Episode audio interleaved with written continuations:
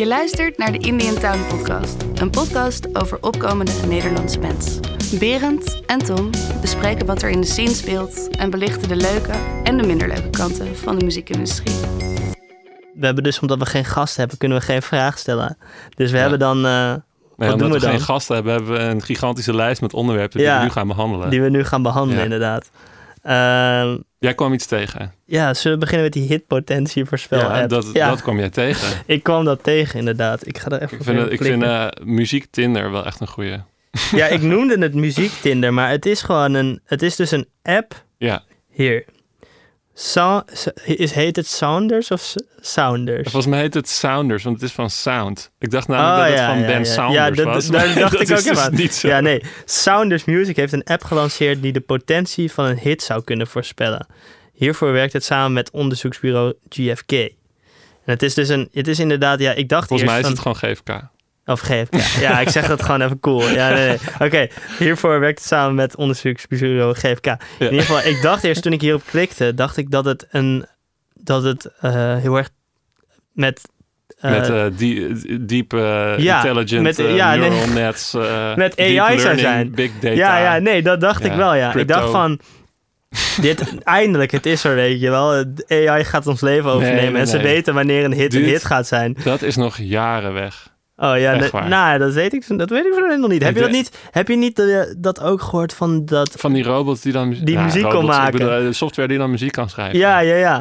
En het klonk niet eens, zeg maar, dat je denkt van dit is echt heel slecht. Het klonk gewoon best wel slecht. Het ding. Het is niet echt heel slecht, maar een hit moet gewoon echt heel erg goed zijn. Ja, dat is waar. En het moet iets unieks hebben en dat is heel moeilijk voor een computer om te maken. Ja. Om een soort van die subtiliteiten eruit te halen. Ja. Maar ga verder over. Ja, nee, maar ik dacht dus dat het heel technologisch was. Maar uiteindelijk... dat is het helemaal niet. Want het is meer een soort van Tinder, waar zeg maar... bepaalde mensen... Even kijken hoor, hoeveel ze hebben een testgroep. Ze hebben een testgroep die heeft die tracks raten. Die krijgen dus gewoon die tracks op hun mobiel. En die geven ze dan een score van 0 tot en met 6, geloof ik. Ja. En dat willen zij dan dus gebruiken.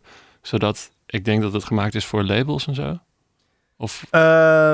en ook voor de act zelf. Want je kan gewoon een account, geloof ik, aanmaken. Ja. En je tracks erop laten testen. Ja. Hier, het is om talenten te ondersteunen in de ontwikkeling van hun carrière. Ja. Daarvoor is het. Dus inderdaad, je uploadt een track. Mooi verkooppraatje. Ik denk niet dat het daar echt voor is.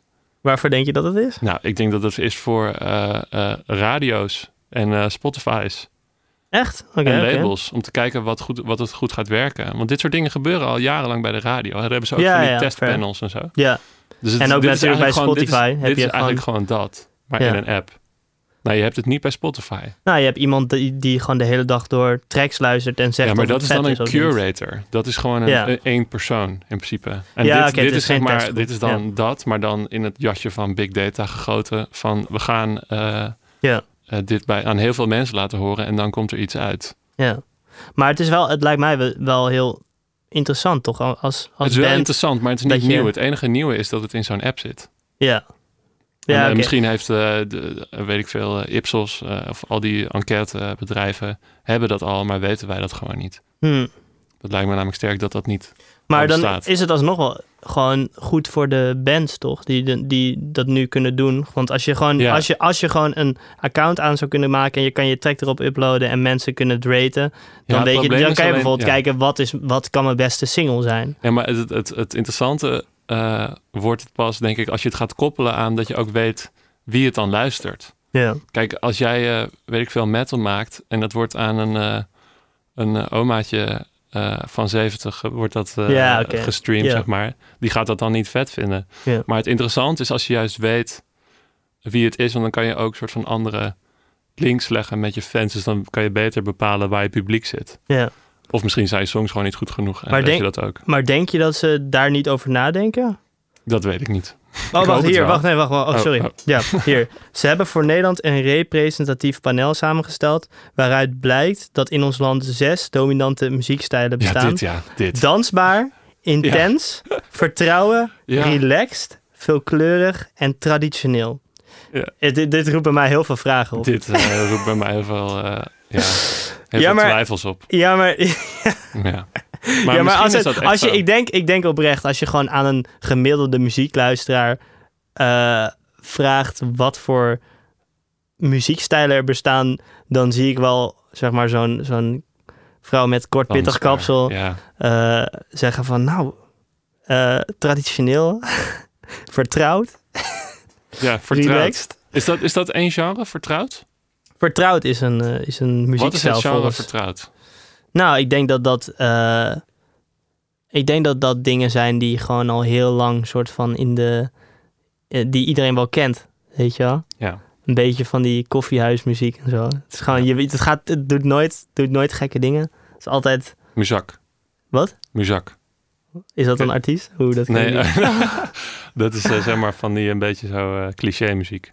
Ja, muzak. Ik denk dat dat... Liftmuziek. Ja. Ja. Ik denk dat dat, ja, niet per se live muziek, maar gewoon muziek waar je weet waar je wat aan hebt, zeg maar. Dus waar geen gekke dingen in voorkomen. Dat, zo zie ik het in ieder geval. Maar over die muziekstijlen, zeg maar, ik denk dat ze daar de groepen op baseren die het beoordelen. Dus dat je metal ding in een intens... Ja, maar dat is gelijk het probleem met dit soort woorden. Intens kan ook betekenen trance of zo. Of hardstyle. Ja, iemand die daarna... hardstyle en metal, dat heeft dan nog best wel overeenkomstig. Maar het is veel te vaag. Ja, zeg maar. Ja, oké. Bijvoorbeeld een singer-songwriter zoals Tamino kan ook vet intens zijn. Ja, dat is ook heel intens. Ja. Ja, oké. Nee, ik vind het zelf ook een beetje raar. Flamenco muziek is ook dansbaar. Maar EDM is ook dansbaar. Ja. Ja, het is het. Maar ik vind het wel... het is wel interessant. Als deze app er zou komen en hij is gratis, zou ik hem zeker... Nou, ik zat even te kijken op een website. Ja. Ze hebben 2 subscriptions. Okay. Eentje free. Ja. En dan heb je wel natuurlijk kan je helemaal niks. Maar je kan je wel tracks uploaden, geloof ik. Ja. En eentje voor €70 per maand. Dat is dan de pro. Wow, €70, dat is wel echt gelijk. Voor bedrijven is dat niet zoveel. Nee, oké. Maar ja, oké, dus dan denk je... Want wat denk jij dat... Welke bedrijven zullen dit gebruiken? Nou ja, zoals ik zei... is het interessant voor labels... om te checken of hun dingen goed vallen. Ja. En radio en tv. Ja. Ja. Want het is wel interessant als je bepaalde dingen... Kijk, voor stock music en zo... zijn dat soort indelingen wel heel interessant. Ja. En daar zit echt heel veel geld in, hoor. Onderreclames, dat soort dingen inderdaad. Ja. Dat is inderdaad, nee. Daar zit inderdaad... Ja, maar ik denk voor echt popmuziek is het, dat is toch helaas... helaas, dat is gelukkig. Want jij zei ook net van dat hits natuurlijk niet echt te voorspellen zijn, omdat sommige dingen gewoon heel gek zijn en heel... Ja, ik moest denken... Jij had het in het lijstje gezet. En ik moest denken aan een podcast... Die heb ik wel echt een paar maanden terug al geluisterd. Van Jamie Lydell. En die podcast heet Hanging Out with Audiophiles. Ik kan hem even in de show notes zetten. Cool. En hij interviewt Greg Wells. Echt een van de werelds bekendste producers. En die heeft een heel betoog daarin waarom een hit eigenlijk niet te voorspellen is. Want hij zegt ook van ik krijg altijd van labels, krijg ik dan weer... Ja, we willen graag nog een up-tempo nummer erin van ongeveer 3 minuten. En dan zegt hij, oh, jullie willen een moneymaker. Weet je wel, maar dan zegt hij, ja, als je keer op keer blijkt in de geschiedenis... dat een hit gewoon niet te voorspellen is. Net als het classic verhaal van Queen met Bohemian Rhapsody. Ja, dat zij die... Ja. Ja, tuurlijk zijn er wel... Kijk, je hebt gewoon dingen die gewoon wel wat makkelijker vallen. Maar juist die interessantste hits zijn, zijn de hits die dan net erbuiten gaan. Of Tame Impala dat een nummer heeft van 7 minuten of zo. Dat soort dingen. Ja. Dat de mensen weer denken van, oh, dit is even anders. Ja, en dat zijn ook de hits die inderdaad memorabel blijven. En over 10 jaar waarschijnlijk nog steeds, zeg maar, steeds uniek zijn. Ja. Nog steeds uniek zijn en herinnerd blijven. Want de generieke dingen worden vaak weer... vergeten. Zeker weten, ja. We gaan over naar het volgende onderwerp. YouTube Music, wat gewoon ook een streaming service is, net als Spotify en Apple Music, die komt vast op de nieuwe vrienden van een podcast over media hadden hier ook echt heel veel interessante dingen over. Echt? Ja, zijn dat vrienden van ons? Nou, dat zou ik wel willen. Ja, maar... ik zou het ook echt willen. Ik wil echt dat vrienden van me zijn. Ja, oké, YouTube Music komt nu pre-installed, dus het zit automatisch al op je telefoon, ja, van de nieuwe Android 9 en 10. Ja. Ik ben benieuwd wat de EU hiervan vindt. Maar aan de andere kant... Ja. Waarom? Nou, je had 10 jaar geleden of zo, had je ook een hele rel met Windows en volgens mij Internet Explorer. Okay. Dat standaard werd geïnstalleerd. Want waarom is daar een rel over? Want als ik er zo over nadenk, dan, is het toch gewoon een deal die wordt gesloten waarschijnlijk. Nee, omdat je mensen YouTube stuurt, het is niet geen eerlijke concurrentie. Je stuurt mensen meteen naar een bepaald platform. Mag dat niet? Ik bedoel, mensen hebben altijd de keuze om gewoon... volgens mij een fikse boete voor gekregen. Echt? Ja. Oké, nou, daar zou ik me dan echt in verdiepen. Maar want... aan de andere kant, komt Apple Music ook niet gewoon op een iPhone? Ik denk het wel, ja. Ik zie het in ieder geval helemaal niet als een soort van monopolie of zo. Want als ik gewoon een Android zou hebben, dan weet ik... Ik vind Spotify chill. Ik heb er goede ervaring mee. Dus ik download hem gewoon. En dan... Dat is het grappige. Het gaat niet om... Zeg maar, jij bent dan wel enigszins woke. Ja, oké. Het gaat om de mensen die... Het gaat echt om papa en mam die...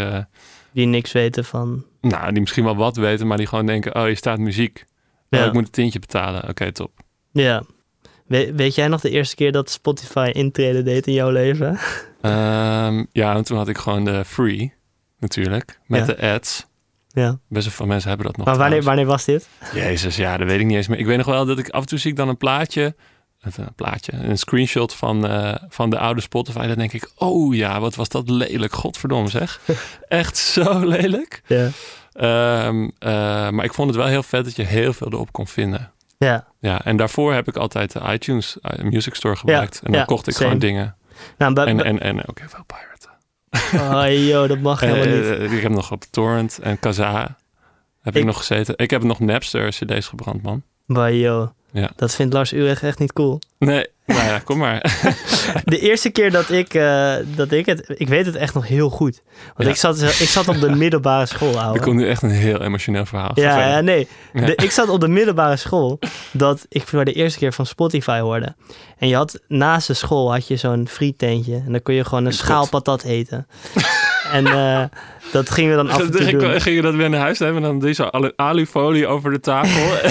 Zo'n grote bak met zout zo erover. Nee. Dan hadden we een tussenuur en dan gingen we daar patat eten. En we hadden eens zo'n vriend in zo'n vriendengroep. En dat was echt, zeg maar, een rijke guy, weet je wel.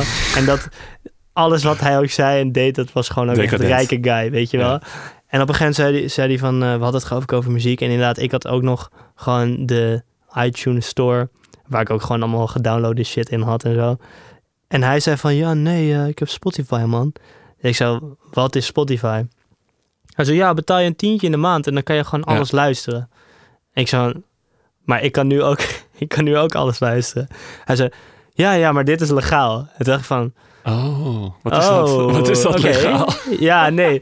Het was toen zo normaal dat iedereen gewoon zijn shit gedownload had. Ja, het was heel normaal. Ja. En, ook films. Ja, video's ook, inderdaad. Ja. Maar dat is grappig, want toen dacht ik inderdaad daar nog zo over. Maar ik weet dat het echt 1 of 2 jaar verder werd het ineens gewoon normaal inderdaad om muziek te streamen voor best geld. Snel gegaan. Ja, en ik weet nog, want ik ging pas overstag toen de Beatles op Spotify kwamen. Oh, dat is best wel recent.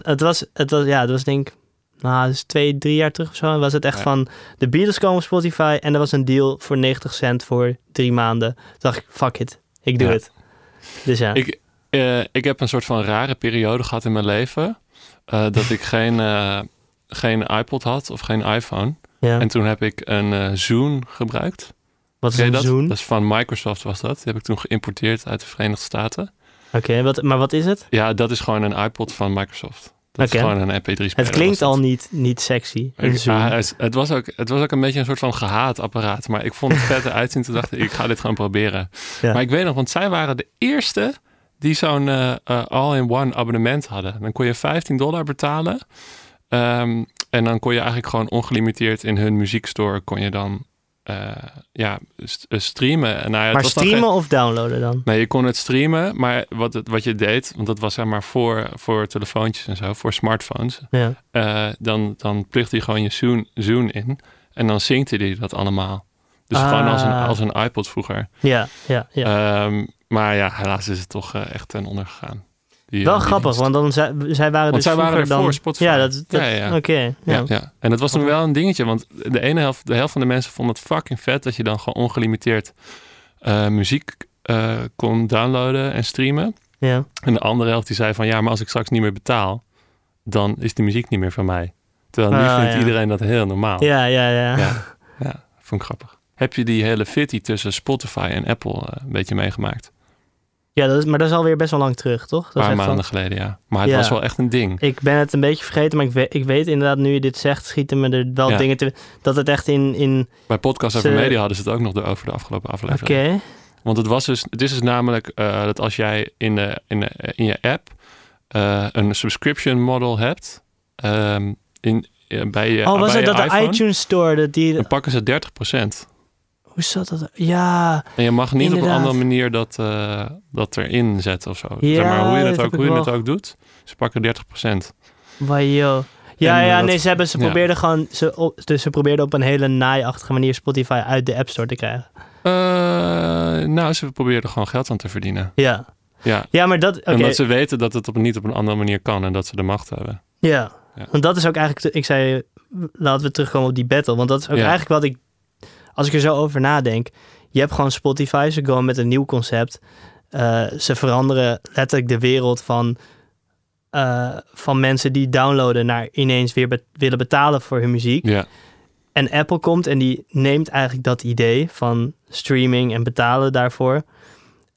Die heeft de macht van gewoon een soort van marktleider op gebied van smartphones. Ja. En dan verbaast het me eigenlijk dat die nog steeds niet... meer subscribers hebben dan Spotify. Het is zo'n fucking groot bedrijf. Ja, ze hebben zoveel telefoons verkocht. En ze hebben een service die in principe hetzelfde is als Spotify. Misschien staat het beter aan bij, zeg maar, fervente Apple-gebruikers en zo. Omdat het toch... Er staat toch Apple voor. Ja. Dus het verbaast me eigenlijk bijna een beetje dat Apple Music nog niet... Ik denk dat Spotify gewoon een heel groot first mover advantage heeft gehad. Dat ze gewoon als eerste waren. Ja. Ja, maar je ziet, er zijn zoveel bedrijven die soort van erop als eerste bij zijn. Maar dan worden ze overgekocht. Of dan komt er een bedrijf dat veel groter is dat hetzelfde gaat doen. En dan is het heel snel klaar of zo. Maar goed, in ieder geval... Even iets anders. Hoe kijk jij tegen de toekomst van Spotify en podcasts aan? Ik denk dat dat wel een ding wordt. Want zij maar zijn daar heel erg... Spotify? Ja. Tenminste, ja, maar kijk, ik ga helemaal kijken vanuit mijn persoonlijke beleving. Maar ik luister nu best wel veel podcasts via Spotify. Ik denk echt wel 25% van de tijd dat ik op Spotify zit, luister ik naar podcasts. En ik vind dat ze nog heel veel kunnen doen om het beter te maken. Want ik ben gewoon vaak... Kijk, een podcast is gewoon eens in de 2 weken, eens in de maand. Dus, ik heb een week soms ook. Ja, maar de meeste die ik luister zijn gewoon niet zo vaak. Dus dan ben je vaak op zoek naar iets nieuws. En dat is nog vrij lastig te vinden, vind ik. Je hebt wel... Ze zijn nu aan het experimenteren met, geloof ik... een beetje hetzelfde met Discover Weekly. Maar dan met podcasts. Zijn ze geloof ik mee bezig met zo'n service. Voor de rest heb je nu eigenlijk alleen maar een soort van bladeren. Maar ik kom dan altijd op dezelfde dingen terecht. En dat vind ik heel vervelend. Maar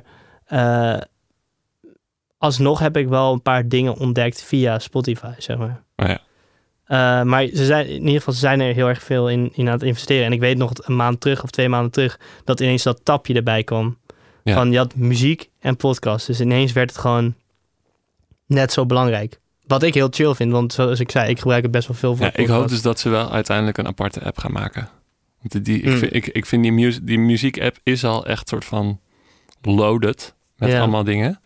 Af en toe dan veranderen ze weer de structuur en dan weet ik echt niet meer. Terwijl ik niet een soort van technisch ben, maar ik weet echt niet meer waar ik sommige dingen kan vinden. Alleen nu doen ze dat omdat ze dan weten dat mensen dat zien inderdaad. Zo van, een tabje staat erbij. Yeah. Terwijl als je gewoon alleen een podcast-app... Ja, ik spreek heel erg vanuit mijn eigen ervaring. En ik heb ook wel podcasts geluisterd op die app van Apple. Ja, maar die is verschrikkelijk. Maar er zijn heel veel goede third-party apps. Helemaal, Dan moet je gewoon helemaal een soort van... precies de naam maar van dat, de podcast in. Exact dat Discovery ding. Ja. Dat doet die app die ik heb op Pocketcast. Doet dat dus echt heel goed. Okay. Want dan kan je dus dingen zien die wereldwijd trending zijn. Je kan dingen zien die in Nederland trending zijn. Je kan verschillende genres kijken en zo. Maar over YouTube Music hebben we eigenlijk niet zoveel te zeggen, geloof ik. Nee, alleen dat ik het zelf denk ik nooit ga gebruiken. Nee. Ja, maar en ik ben benieuwd. Het is volgens mij een beetje een prestige projectje. Wat bedoel je daarmee? Nou, dat ze al heel lang die wens hebben, volgens mij, qua YouTube. En ze hebben natuurlijk wel echt gigantisch veel content. Mm-hmm. En natuurlijk Google zit erachter. En ik denk dat ze dat gewoon heel graag willen proberen. We gaan naar het volgende onderwerp. Het concept Gigmit. Ja. Komt-ie hoor. Ja. Nee, oké, Gigmit, ja. Ik speel binnenkort ergens in the middle of nowhere een try-out met jacht. Ja. En omdat het in the middle of nowhere is, een try-out, dachten we misschien is het wel handig als we een support regelen die uit de regio komt. Maar we dachten, we kennen helemaal niemand die daar woont. Want het is echt in Limburg en in Zeeland. Kun je niet in de soort van lokale 3 voor 12 vragen? Ik heb dus de lokale 3 voor 12 gecheckt. En er was gewoon niks. Echt gewoon niks wat bij ons paste. Het was alleen maar metal en dat soort dingen. Maar dus is dat toch met metal in die afgelegen gebieden? Ja, dat is echt een ding. Dat is echt een ding, maar goed. Dus ik dacht, wat kan ik nou nog doen? Ik heb Facebookgroepen geënterd en posts geplaatst en zo. Maar dat leverde ook alleen maar metal op. Dus toen kwam ik uiteindelijk terecht bij Gigmit. En ik weet, heb je dat ooit... Je schrijft het trouwens Gig, dus Gigmit. Ja. En heb jij... want ik had er wel eens eerder... Ik heb er nog nooit van gehoord. Ik ben het al een paar keer... Is het mijn pad gekruist. Okay. Het is een website... die eigenlijk gewoon compleet de rol van een boeker overneemt. Ja. En ik dacht ergens, de idealistische... Ik dacht echt van, wow. We leven in een digitaal tijdperk... Waarom de fuck heb je nog een boeker nodig als Gigmit er is? Wow, alle boekers fucking boos. Ja, nee, maar oprecht. Ja. Het is gewoon een website waar je als band aanbiedt. Je zet je gaasje erbij, je zet je muziek erbij.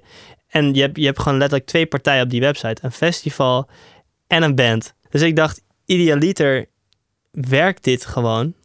En heb je gewoon compleet in de handen wat je gage is. Wat voor festivals je doet. En zit er gewoon, is het een beetje... Zoals het contact met fans nu is op social media... kan je dan ook je boekingen gewoon helemaal zelf beheren. Ja. Dat is eigenlijk een soort van het ideale beeld. Maar toen ging ik dus kijken voor support. En dan zitten er alleen maar gewoon van die... Ja, echt van die pannenkoekenbands op. No offense naar... Nee, maar... Ik ken het ook allemaal niet. Het zijn allemaal gewoon van die bandjes in korte broeken... die koffertjes spelen. Ja. En dan... Af en toe zit er ineens iemand bij die dan een gage heeft van 1000... die dan wel wat serieuzer is. Ja. Maar het is nog steeds... En dat is het ding. Als je dan dus je als platform dat soort artiesten aantrekt... Ja. Dan valt het gelijk uit elkaar, want dan gaat niemand het doen. En je moet eigenlijk... Ik denk ook, het zou alleen kunnen werken als er gewoon een redelijk grote artiest... daar als soort van... hoe noem je dat? Een kwaliteitsstempel aangeeft. Ja, als hij een endorsement geeft aan dat ding en erop gaat zitten. Als er bijvoorbeeld een vette opkomende act, weet ik veel, een Indian Askin daarop gaat zitten en daar de boekingen op doet. Dan denken bands ineens, oh, dit is wel legit. Maar nu zitten er alleen maar korte broeken, ska-bands, coverbands op, die voor €50 op je festival komen spelen. Leuk genre wel, korte broeken, ska. Ja, korte broeken, ska. Ja. Nou, het grappige is dat je dus dit soort bedrijfjes... maar dat is het ding, het ziet er vet legit uit. Ik heb het nu voor me en ik vind het er oké uitzien. Het is gewoon een template van een soort van WordPress of zo. Nee, bro. Maar misschien is, als je erachter gaat. Misschien als je het dan wel legit uitziet. Maar de voorpagina denk ik, oké. Ja. Maar er zijn heel veel van dit soort bedrijfjes de laatste jaren... die dan denken, we gaan alles decentraliseren. Ja. En dan gaan wij daar een fee op pakken. Je ziet dat ook heel erg bij... bij echt alle branches. Je hebt dat ook met producers. En ik heb daar wel eens op gekeken. En het probleem daarmee is dat er gewoon totaal geen gatekeeper meer is die kwaliteit. Ja. Ja, want dat heb je dus wel als jij weet ik veel, band bent en je gaat bij Agents After All of je gaat bij Fanny Fire, dan heb je meteen, je weet dat er dan een bepaalde kwaliteit aan vast zit en dat je daar ook voor kan betalen, dat je daar ook voor gaat betalen. Maar wat vind je, om een stapje terug te doen, wat vind je van het concept? Want ergens zou je zeg maar, toen het internet op zou komen, zou je kunnen zeggen van boekers verdwijnen, want het internet.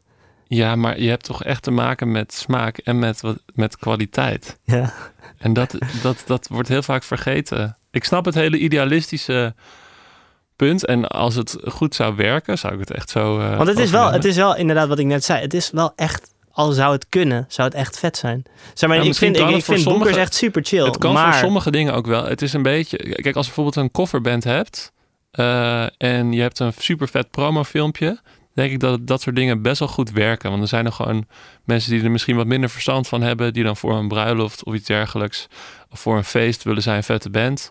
Dan werkt zo'n platform heel goed. Trouwens, ik heb ineens een ingeving. Ineens geboorte van een idee. Ja, nee, het schiet me te binnen dat dit niet... Zo, dit is ook wel voorbij gekomen.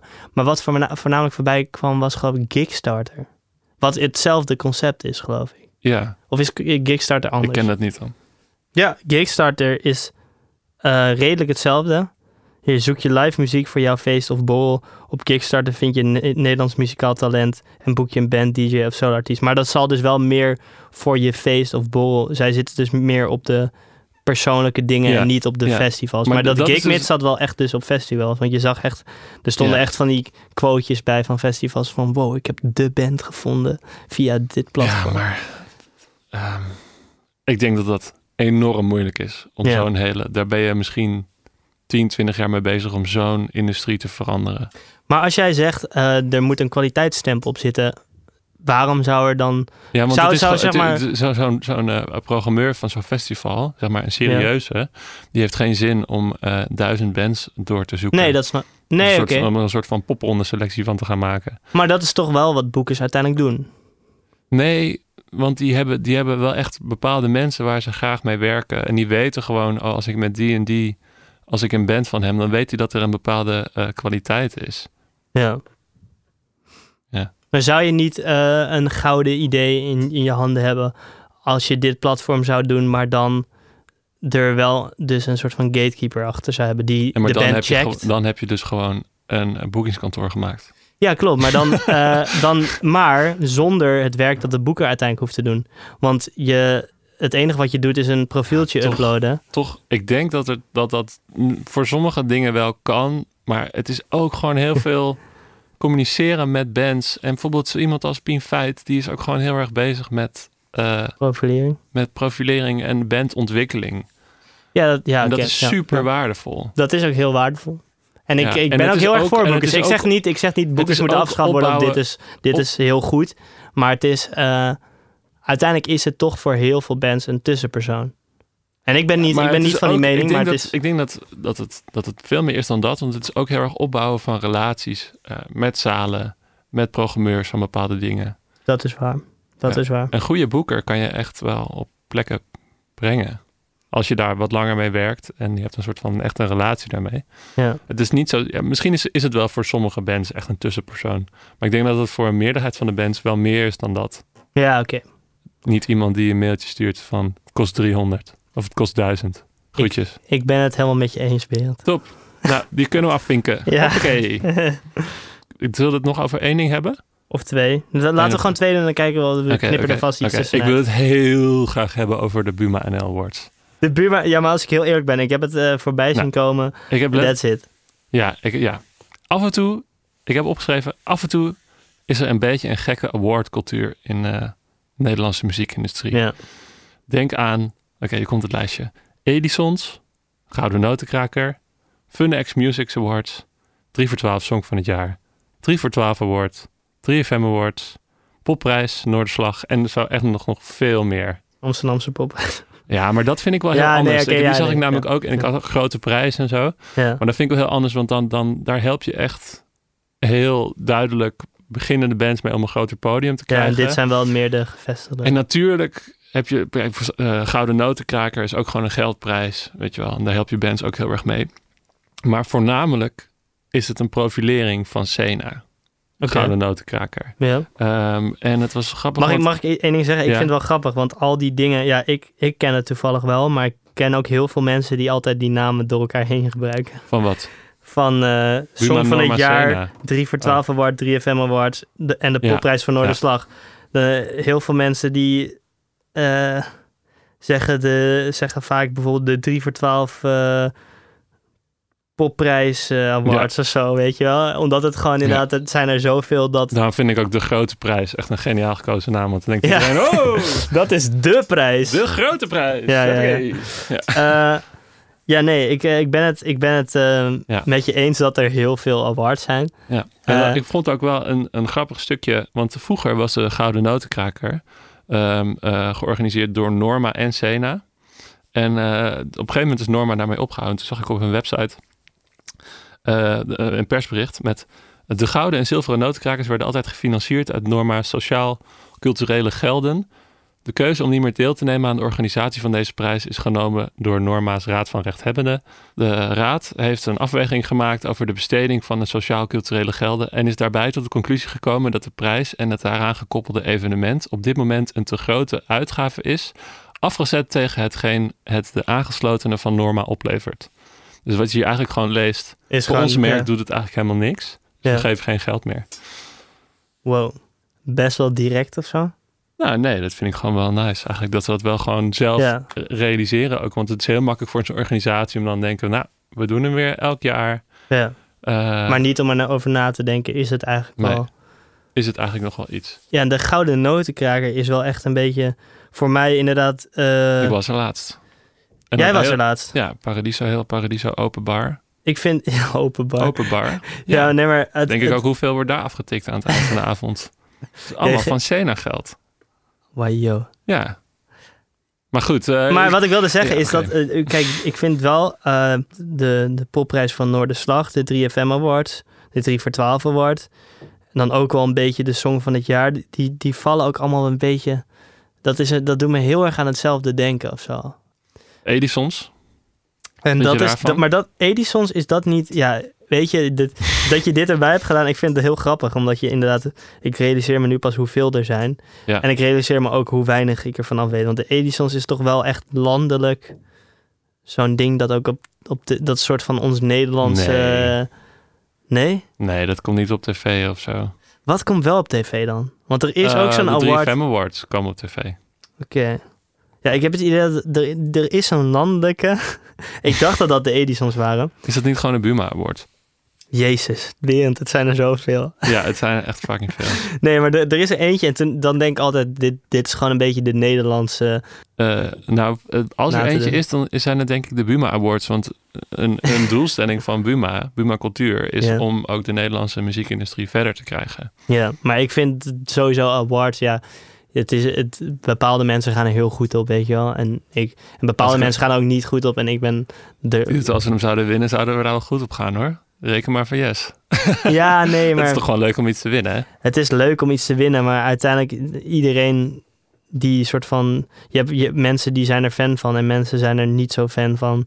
En mensen die er niet zo fan van zijn, die vinden het vaak een beetje een... een beetje in de hemel prijzen van elkaar een beetje in de hemel prijzen. Nou, dat is gewoon een beetje wat een awardceremonie is. Dat ja, is inderdaad. Prima. Het moet ook, ik vind wel dat laat het duidelijk zijn, er moet wel een moment zijn dat ook gewoon de goede dingen even geëerd worden. Dat de goede dingen, dat daar een prijs voor wordt gegeven en dat mensen daar misschien een financiële ding aan vast zit. Daar ben ik helemaal voor. Maar waar ik niet zo voor ben, is dat het eigenlijk gewoon wordt gebruikt. Zeg maar, die artiesten worden weer daar neergezet. Iedereen moet weer even naar voren komen. En het draait eigenlijk niet daarom. Want het draait gewoon om de profilering van dat merk. Van of Buma, of Sena, of 3 voor 12. Ja, 3FM. 3FM. 3FM. Ja, dat vind ik gewoon jammer. We gaan het niet meer over 3FM hebben. Jawel. Nee, die komt de andere keer. Nee, Berend. Nee. Ik wil nog even over de nieuwe portal hebben van Buma Stemra. Want we zitten nu al te zijn. De nieuwe? Ja. De nieuwe wat? De nieuwe portal Van Buma Stemra. Maar Berend, daar weet ik toch ook weer helemaal niks van af? Ja, maar dan ga ik nu even zeggen hoe het is. Oké. Want we zitten de hele tijd zeiken op Buma Stemra. Iedereen, en dat doen we heel graag in de muziekindustrie. Maar die portal is wel heel mooi. Wat is het voor portal? Nou, heb jij ooit een werk aangemeld bij Buma Stemra vroeger? Dat is iets wat ik nu pas eigenlijk... Ja, ik had het al veel eerder moeten doen, maar nou, ik moet het nu gaan doen. Ja, dat doet iedereen. Dat zegt iedereen ook altijd. Ja. Maar dan heb je dus... Het was sowieso een hel al om alles aan te melden. Maar dan moest je dus kiezen... is het werk een verpozing? Wat is een verpozing? Ja, dat was dus ook mijn vraag. Berend, dat is een serieuze muziek. Serieuze muziek? Nou ja, meestal denk ik... Wat denk jij? Maak jij verpozingen? Nee. Of maak jij serieuze muziek? Ik maak geen verpozingen. Ja, jij maakt dus volgens de wet wel verpozingen. Nee, niet. Dat is populaire muziek. Ja. Wat? Muziek voor vermaak.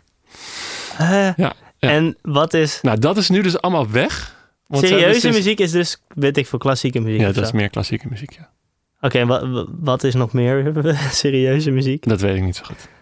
Okay. Nee, ik dacht gewoon, ik maak dit niet. Ik doe verpozing. Oké. Maar goed, dat is nu... Ik zou echt denken dat Tenacious D dan verpozingen maakt. Ja. Nee. Je bedoelt een soort van cabaret. Ja, gewoon... Ja, nee. Of van die Bo Burnham, hoe heet ik weer, die cabaretier. Verpozing. Nee, dat is vast ook verpozing. Maar de muziek die jij maakt valt ook onder verpozing. Maar dat was altijd heel gedoe. En dan moest je uiteindelijk een brief uitprinten. En dan moest je insturen. En bla, ondertekend. Bla, allemaal bullshit. En nu sinds een maand of twee... hebben ze dus een nieuwe portal. En waar je werk aan meldt. Magistraal. Het is waar je werk aan meldt van muziek. Ja, want vroeger moest je dan ook allemaal afwijkende aandelen aanmelden en zo. En dat is nu allemaal redelijk simpel geregeld. En ik kreeg dus een mailtje. Je bent ergens voor aangemeld. Klik hier om te accorderen. En ik klikte op accorderen en het was oké. Maar het was aangemeld. En sinds wanneer is dit dan? Sinds een maand. En hoe kan het dat jij dat zo snel weet? Omdat ik iets moest aanmelden. Want de deadline was gauw. Oké. Ja.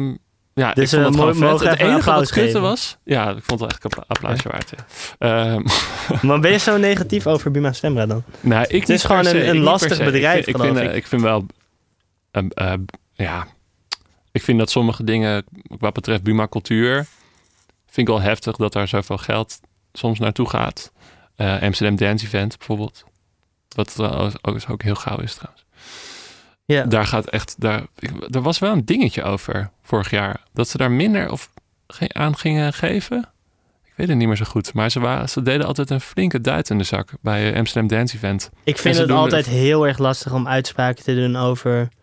belastingsgeld dat naar culturele dingen gaat, omdat je nooit weet waar het naartoe gaat en je kan heel makkelijk zeggen, ik vind dat dat niet verdiend is. Weet je wel, net als een staat, terwijl dat uiteindelijk wel gewoon... Er zijn wel dingen... Ik bedoel, het is natuurlijk gewoon belangrijk dat de Nederlandse muziekindustrie wordt gepromoot en zo'n... Kijk, ADE is wel echt gewoon... Dat is een soort van onze kroonjuweel. En daar mag van mij wel echt veel geld. Maar het gaat echt om grote uitgaven. En dat zijn ook dingen die op een andere manier naar muzikanten zouden kunnen stromen. En dat is het hele ding, is dat we er niet... Er is niet echt een soort van bewustzijn over. Weet je, we weten het is vast niet op te zoeken, maar ik zou nu niet kunnen zeggen van hoeveel aan wordt uitgegeven. Nee, maar dat is inderdaad vast wel ergens te vinden, lijkt me, toch? Maar dan hebben we het dus over Buma Cultuur. En dan heb je ook nog Buma en Stemra. Nou, daar, ik weet niet of je wel eens de machine luistert van 3 voor 12. Daar is het aan te rommelen. Dat is corrupte shit. Nou, ja, niet corrupte shit, maar gewoon... Ja, ook corrupte shit. Dus ja, oké. Ja. Ja. Dat vind ik gewoon, dat is natuurlijk gewoon niet zo heel netjes. Nee, maar de portal maar we zijn allemaal corrupt.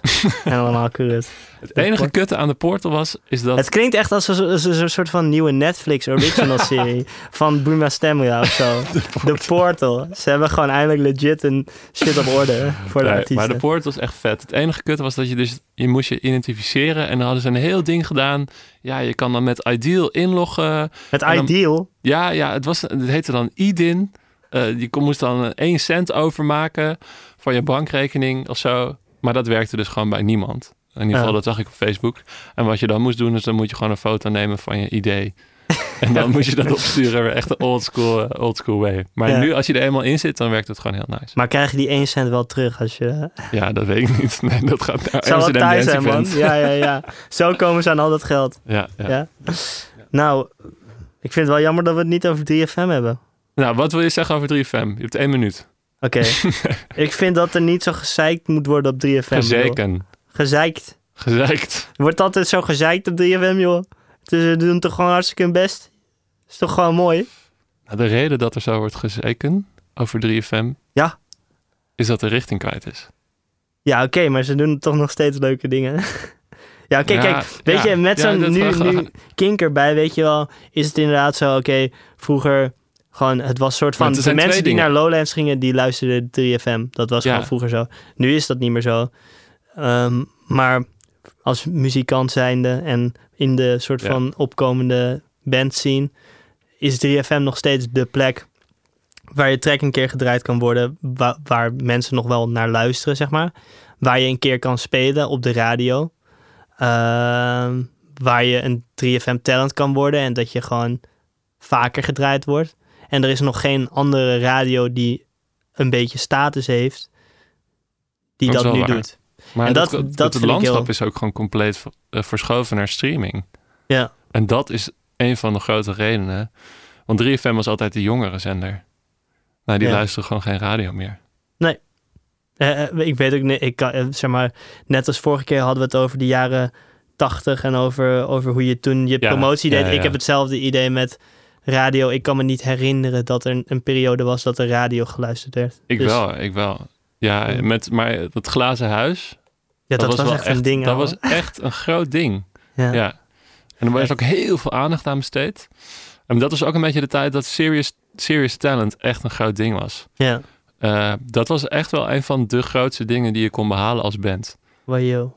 Ja, nou, niet per se de grootste dingen, maar dan wist je gewoon, we worden veel gedraaid. En als je het meedoet aan popronden, word je fucking veel geboekt en kan je hogere gaasjes vragen. Het was dat en De Wereld Draait Door. Ja. Dat waren 2 grote springplanken. Ja. Dat is gewoon wel veel minder. Ik wil afsluiten met een soort van passende theorie waar ik echt heel erg in geloof. Ja. En dat is, ik weet niet hoe die theorie heet, maar het is een theorie. Tom-theorie. Ja, nee, dat... het is in het algemeen dat energieën nooit kunnen verdwijnen, maar dat ze gewoon altijd ergens anders heen gaan. Dat kan je toepassen. Weet je hoe die heet? Dat is de wet van behoud van energie. Dat is geen grap. Oké, maar goed. In ieder geval, je kan het op alles toepassen, want je kan bijvoorbeeld macht van bijvoorbeeld politieke macht of economische macht. Het is nooit dat verdwijnt, maar het verschuift alleen naar een andere. Ja, daar ben ik het helemaal mee eens. En ik denk dat in de muziekindustrie soort van de gatekeepers... dat het nooit zal zijn dat er geen gatekeepers zijn... maar het zal gewoon iedere keer een andere zijn. En dan wordt de andere weer machtiger. Ja, maar dat is ook exact waarom zo'n platform heel moeilijk is. Waar je het al eerder over had. Zo'n Gigmit. Wow, jij maakt echt zeker bruggetjes. Dank je. Ja. Omdat dat geen... Nou, die macht gaat verschuiven naar zo'n platform. Ja, want toch er komt dan weer een soort van ding van... op een gegeven moment heb je gewoon een bak met bands. Ja. Nou, dat slaat ook helemaal nergens op. Ja. Dus dan moet je weer dingen gaan bedenken. En dan zitten er weer curators bij zo'n platform. Ja. Of je betaalt, weet ik veel, extra geld... om hoger in zo'n soort van zoekding te komen. Ja, die macht verschuift, dat klopt. Ja. Het zal nooit een level playing field zijn. Nee. Dat is ook, ik had het ook wel een tijdje hoor met Spotify. Want toen aan het begin van Spotify was het echt... Iedereen kan zijn track uploaden en het wordt een soort van free world. Ja, en nu is het toen een paar jaar later dacht ik, godverdomme, ze hebben me gewoon bedrogen. Want weer staan gewoon alleen maar releases van major labels staan in de New Music Friday. En wordt dat allemaal gewoon geplukt. En door curators wordt dat allemaal gewoon ingezet. Ja, dat is wel deprimerend hè? Nou, het is, als je realiseert... Ja. Als je realiseert dat het altijd een beetje zo zal zijn... kan je er ook gewoon mee werken. Ja, moet je een beetje huilen, maar daarna... gewoon verder gaan met muziek maken. Ja. Volgende keer, over 2 weken, zitten we hier met Marieke McKenna van Mink Records. Ja, gaan we het hebben over labels. Alright, tot over 2 weken. Doei.